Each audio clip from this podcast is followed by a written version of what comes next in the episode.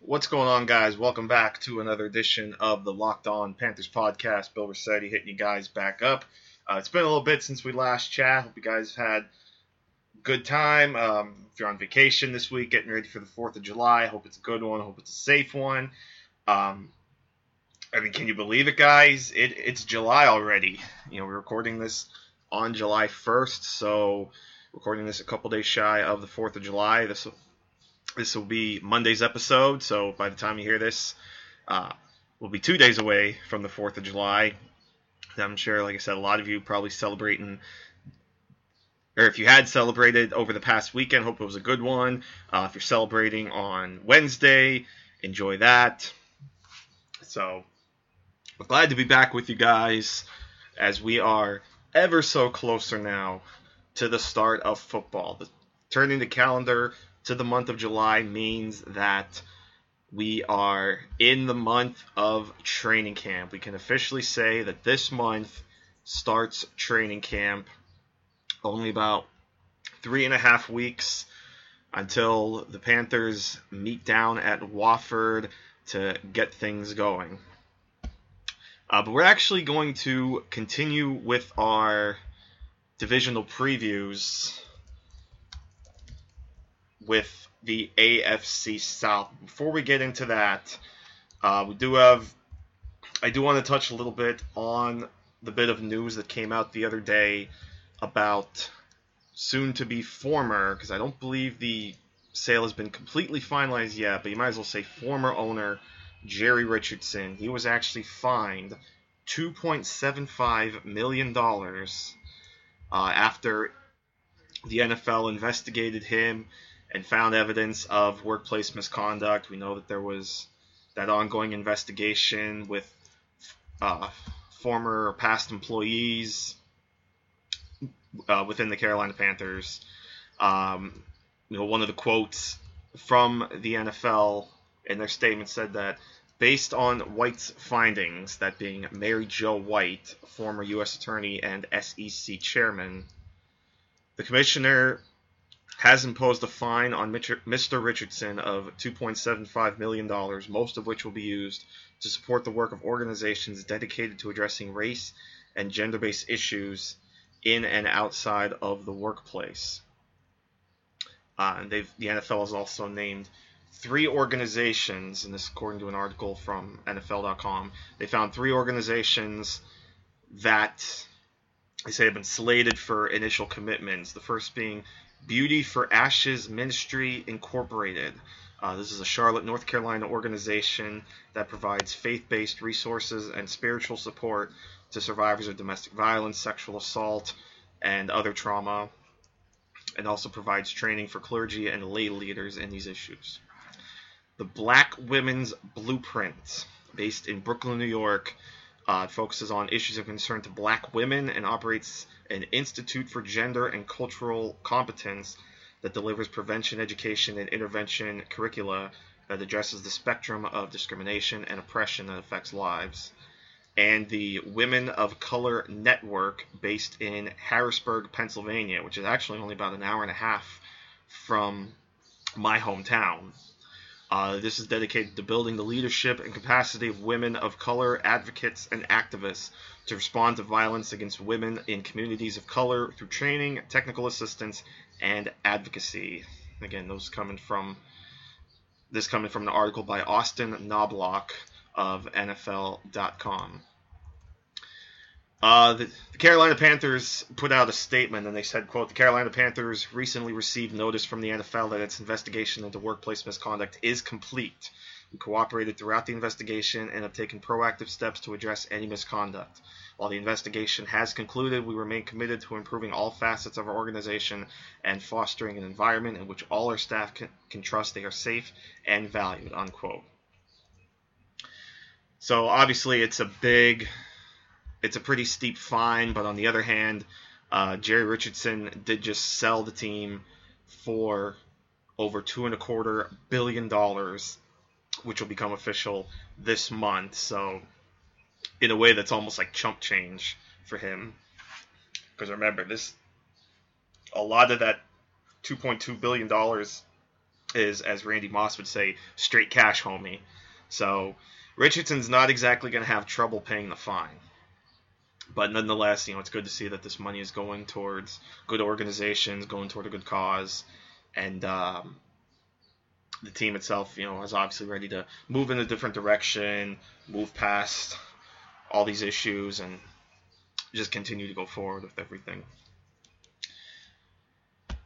So with that, let's move on, move forward ourselves back into our divisional previews as we get ready for the 2018 NFL season, which is now only a couple of months away.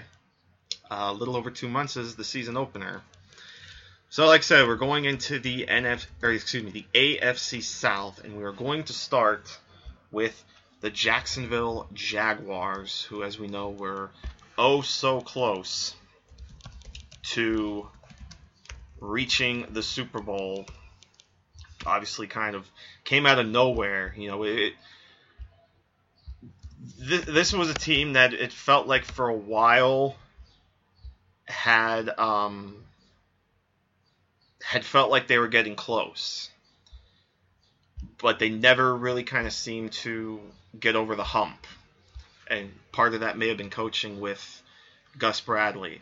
Well, Doug Marrone comes in in his first full year as head coach after, you know, coming back, of course, after a couple years. You know, he, he had been with the team, uh, but had been away from head coaching for a while after a stint with the Buffalo Bills. Comes in and turns them right around in one season and brought them very close to beating the Patriots in the AFC Championship game. Obviously, a lot of a couple of mistakes and silly errors uh, wound up really costing the Jaguars and ultimately put the Patriots in the Super Bowl.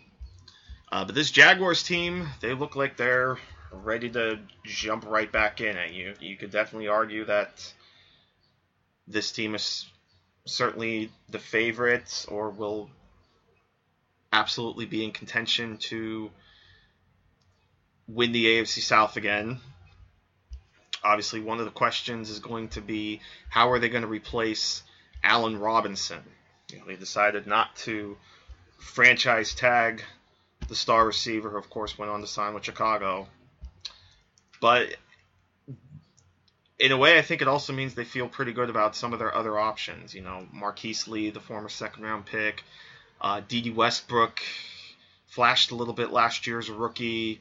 Uh, Rashad Greene, the former fifth round pick, and then they added to that added to that group throughout the offseason. They signed Donte Moncrief, formerly the Jacks or formerly of the Indianapolis Colts, to one year deal, and then they spent the second round pick this year on DJ Chark, the speedy LSU wide receiver. They also signed Allen Lazard, the Iowa State receiver, as an undrafted free agent. Also, Keelan Cole flashed a little bit. So they've got they've got some some weapons at wide receiver. Obviously, you know maybe not some big names or some household names, but players that are definitely going to step up and really help out Blake Bortles. And you know we know Blake Bortles has certainly had his up and downs. Um, obviously, he, he definitely had his good moments, but he certainly had his share of some bad moments throughout the season. But you know, and he still got his uh, his contract extension, so it kind of put to rest the possibility because obviously there was there's some speculation that maybe the Jaguars could address quarterback pretty early in the draft, but once they gave that contract extension to Blake Bortles, that kind of put that to rest a little bit. Though they did draft a quarterback, they took Tanner Lee, the former Nebraska quarterback who was also down at the Senior Bowl in Mobile. Took him in the sixth round, and he also traded for Cody Kessler. Obviously, though, that offense is going to run through Leonard Fournette, who really, uh, who certainly stepped up big time last year. Over a thousand yards, nine touchdowns. Also had 36 catches for 302 yards and a touchdown on 268 car- and those 1,040 yards were on 268 carries. And now he certainly is going to have a much better offensive line to run behind. You know, guard was one of the one of the big issues that this team had, or that they kind of needed to address. And obviously, there's going to be a Panthers connection here because they went out and they got former Panther Andrew Norwell, the offensive guard, gave him at the time I believe it was the biggest contract to an offensive guard until the Dallas Cowboys gave that honor to Zack Martin just recently. But obviously, Andrew Norwell, big addition there on the offensive line. Uh, Cam Cam Robinson had an excellent rookie season at left tackle. Brandon Linder is still good at center.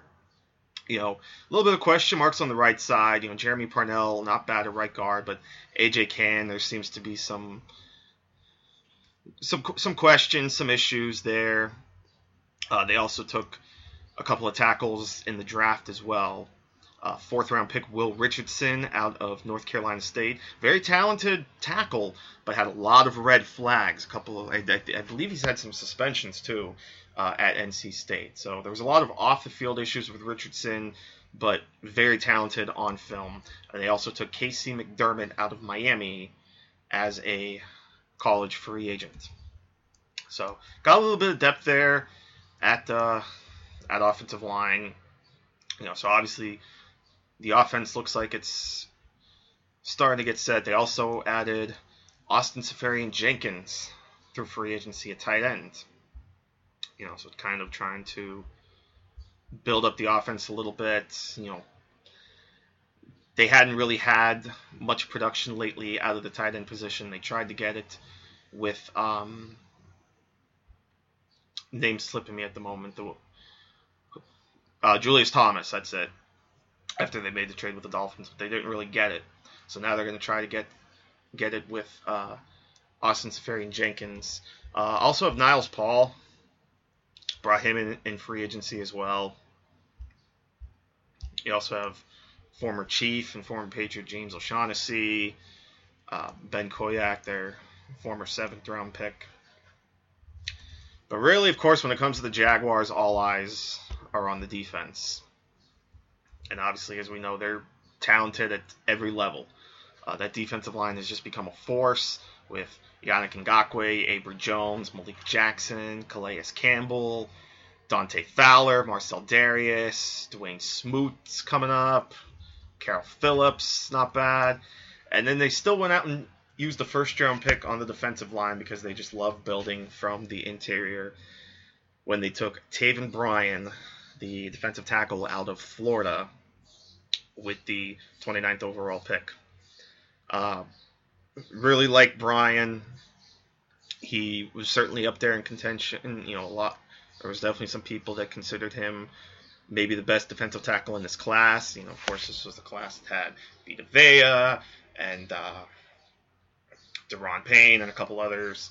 Uh, but they got Taven Bryan there late in the first round, so really going to be interesting to see how he kind of fits in the mix there.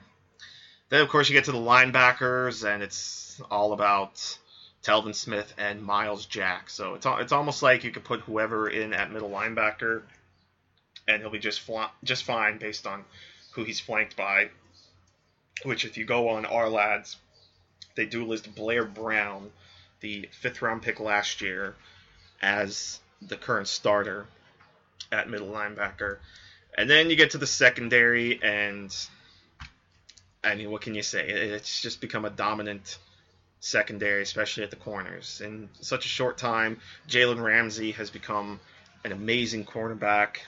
And then AJ Bouye turned out to be a fantastic, at least through year one, has turned out to be a fantastic free agent signing for them also Tashaun Gipson and Barry Church. And oh, by the way, they also drafted Ronnie Harrison in the third round, which a lot of people, including myself, kind of saw that as uh, a very good value, a little bit of a steal. Uh, also brought in DJ Hayden as a free agent. So a lot of depth there at the secondary. So without a doubt, this team is uh, is going to be ready to compete. And certainly all eyes will be on that week two game, the big rematch against the New England Patriots. So really excited to see what's going to happen there and see if they can really kind of continue to hang with the big boys like they did last year, including that big playoff win in Pittsburgh. Let's move on to Tennessee, uh, another playoff team from 2017. Also won a playoff game after that big comeback against the Chiefs, and really excited for this offense because you bring in Matt LaFleur now as offensive coordinator. Last year he was with the Rams as offense coordinator, but really that was just kind of by name only because we know Sean McVay was running the show there. But now LaFleur is going to get a shot to control this offense because they have a defensive-minded head coach and a really good. I'm really excited. Obviously, he's a rookie head coach, but he's but Mike Vrabel really looks like he's going to be a player or a coach that players are really going to love. Uh, we know he did an, an excellent job uh, the last couple years with the Texans defense.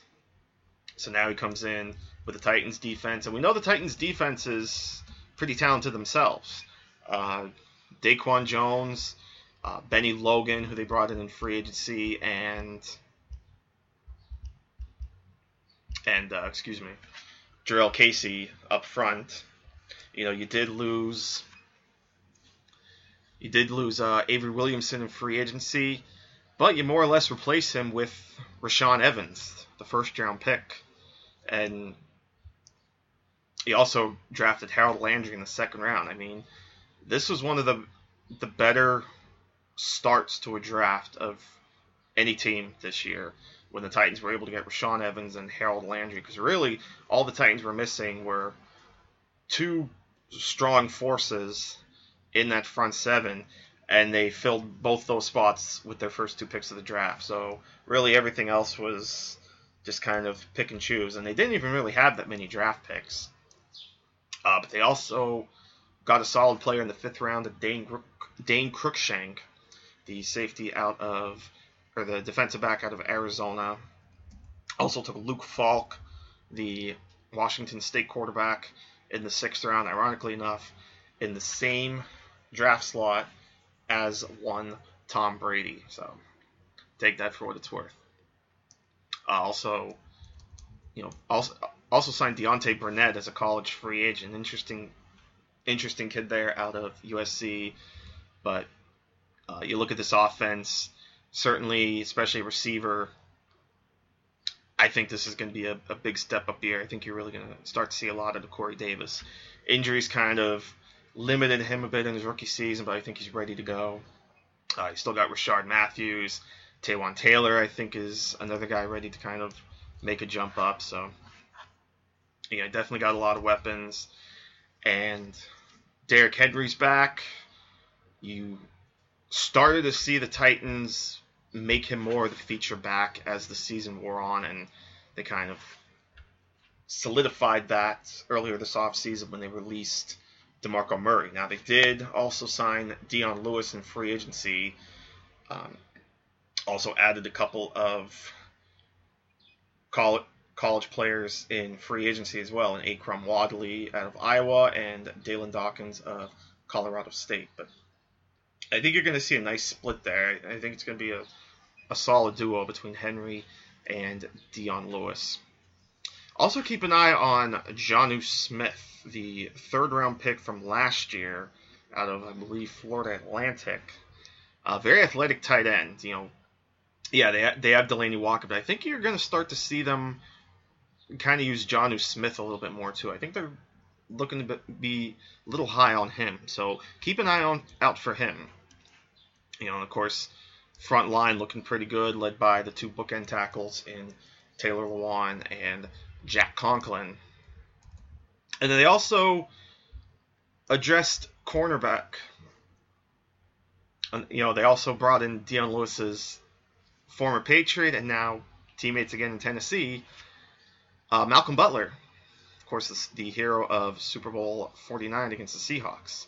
So Butler comes in now with another f- former Patriot, Logan Ryan. And then you've also got, of course, all pro safety Kevin Byard and Jonathan Cyprien at the other safety spot. And then Adoree Jackson, the athletic player who recently came out and said he wants to be more involved uh, in the game plan, especially on offense. So have to be on the lookout for that. But you know, really excited. I think you're definitely going to see kind of a. Hopefully, you're going to see more continued development for Marcus Mariota after he seemed to be kind of held back a little bit. Um, but of course, you know, in, with a head coach like Mike Mularkey, kind of can't expect too much. It's almost amazing that the Titans were even able to go as far as they did. But now I think expectations certainly pretty high, and certainly wouldn't be surprising to see Tennessee win this, this division either. Same, I think, also potentially could go, and I know they had a poor record last year, but obviously this was due in large part to injuries. The Houston Texans. Uh, let, us face it, I, I think there's a lot of excitement building for the Houston Texans, namely because of Deshaun Watson. We saw how fantastic that offense was after he took over the starting job uh, in the second half of Week One, and the the offense, especially DeAndre Hopkins and Will Fuller, just really seemed to take off. And then, of course, he tore his ACL, and then obviously J.J. Watt was injured, Whitney Mercilus was injured. It was just uh, a mess uh, for the Houston Texans. But now all those players are back. Also brought in Tyrann Mathieu, the former Cardinals safety. Now he's in with the Texans. Also brought in former Jaguars cornerback Aaron Colvin. That was their big free agent signing, four years, 34 million. Uh, Zach Fulton, they signed to a four-year deal. The former Chiefs guard, Senio Kelemete, the former Saints guard, to a three-year deal, and then also re-signed Jonathan Joseph. Then, you know, a few other players, Sean Seantrel Henderson, formerly the Bills, uh, brought in Joe Webb, quarterback slash receiver, whatever, formerly the Bills and the Panthers. You gotta, you obviously gotta love the upside for this Texans team. Now, again, yeah, obviously it all depends on the health of Deshaun Watson because it is only going to be his second season. And I get, you know, I, I hear the detractors and how they aren't a fan of Deshaun Watson's style of play and how it's going to continue to get him injured. You know, they fear that he's basically going down the same path as Robert Griffin III. Well, time will tell. But if that small, and obviously you, kind of hate using small sample size, but in this case you don't have a choice because Watson only ended up starting like five or six games. But in that small sample size, you really have to be excited for the potential that this Texans def- or this Texans offense can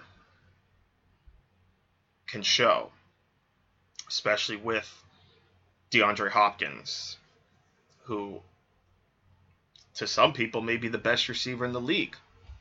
You know, he, he's without a doubt a top, you know, maybe a top five, maybe even like top three receiver so you definitely got to be definitely got to be excited here. And you know, again, they uh, addressed offensive line.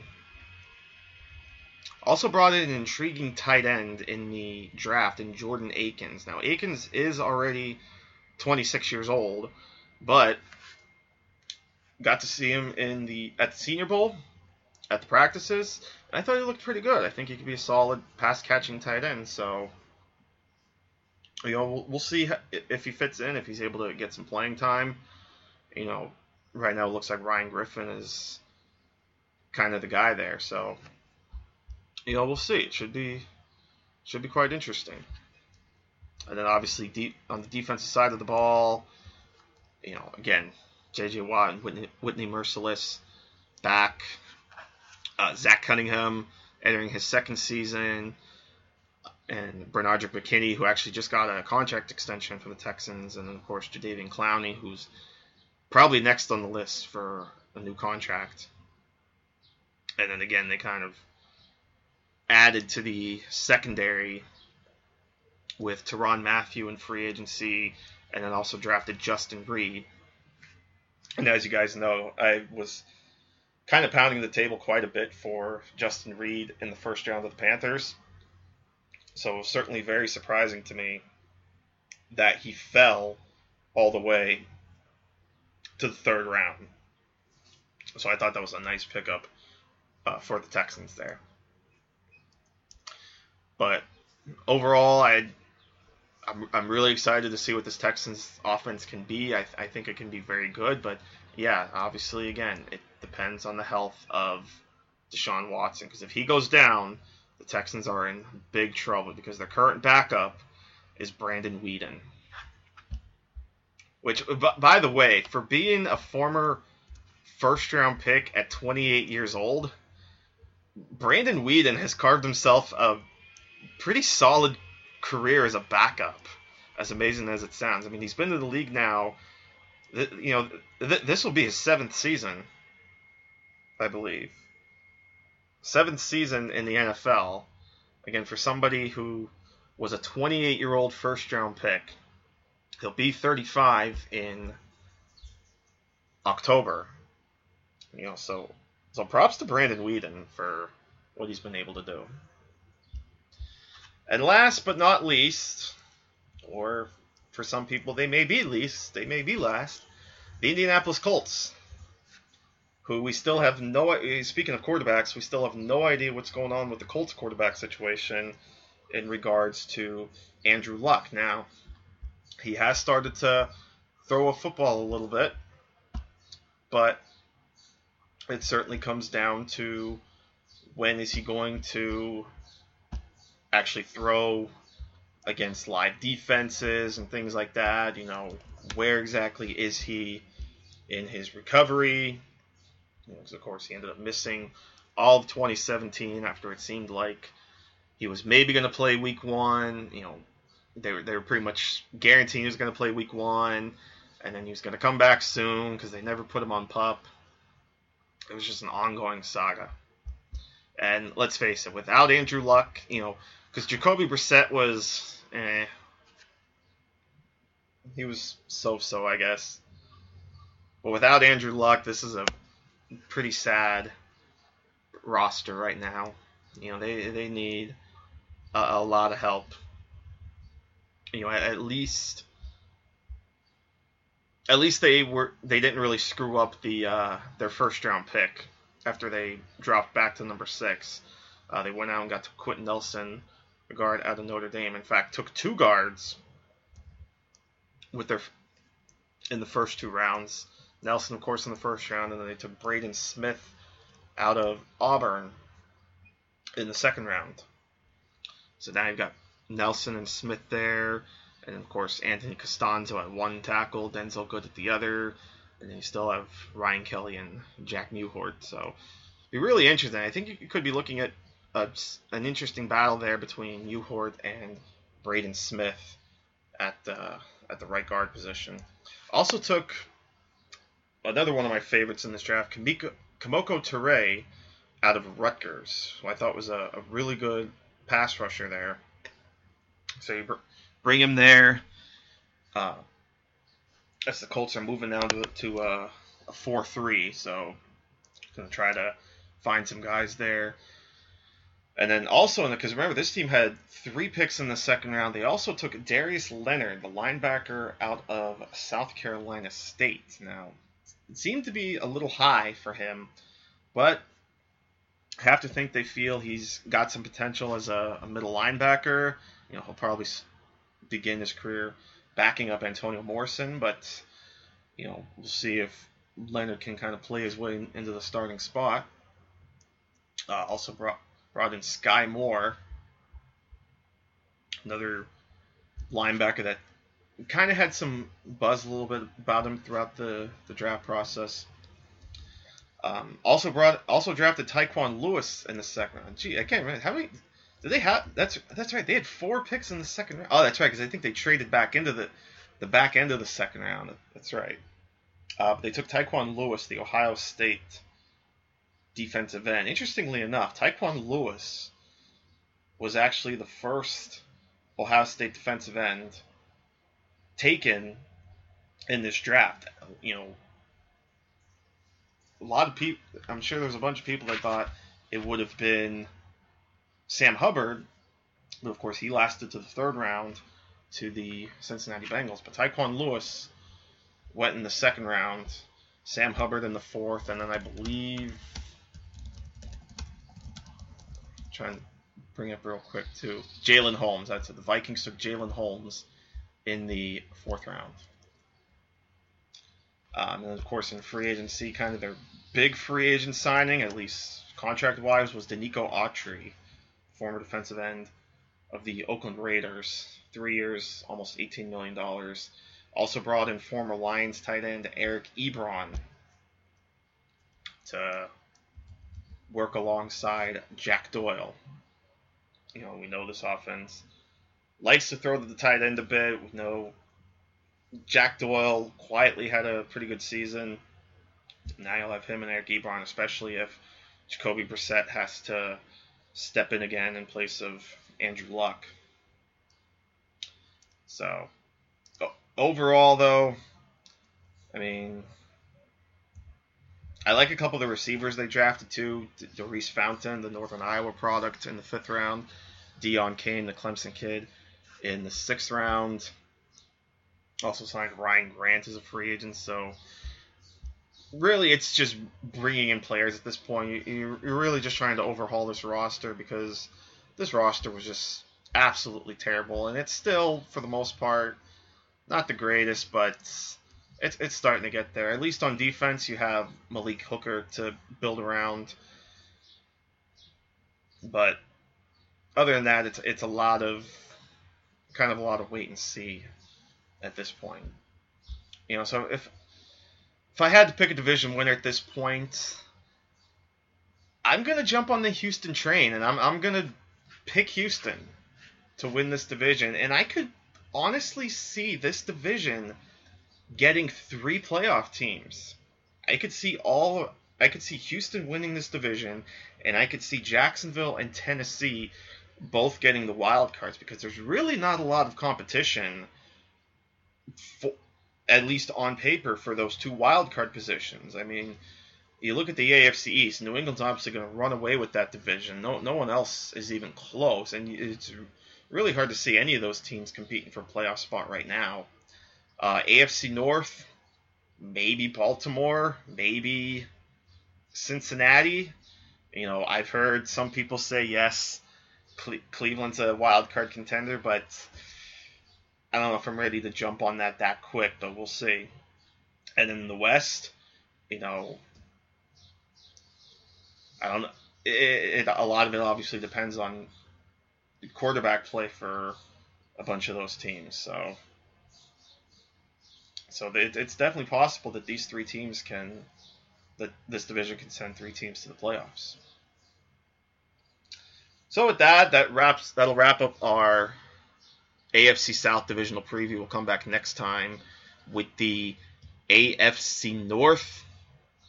Until next time, thanks so much for listening to the Locked On Panthers podcast. I've been Bill Rossetti. Thanks for sticking with me, and we'll see you next time right here on LOP.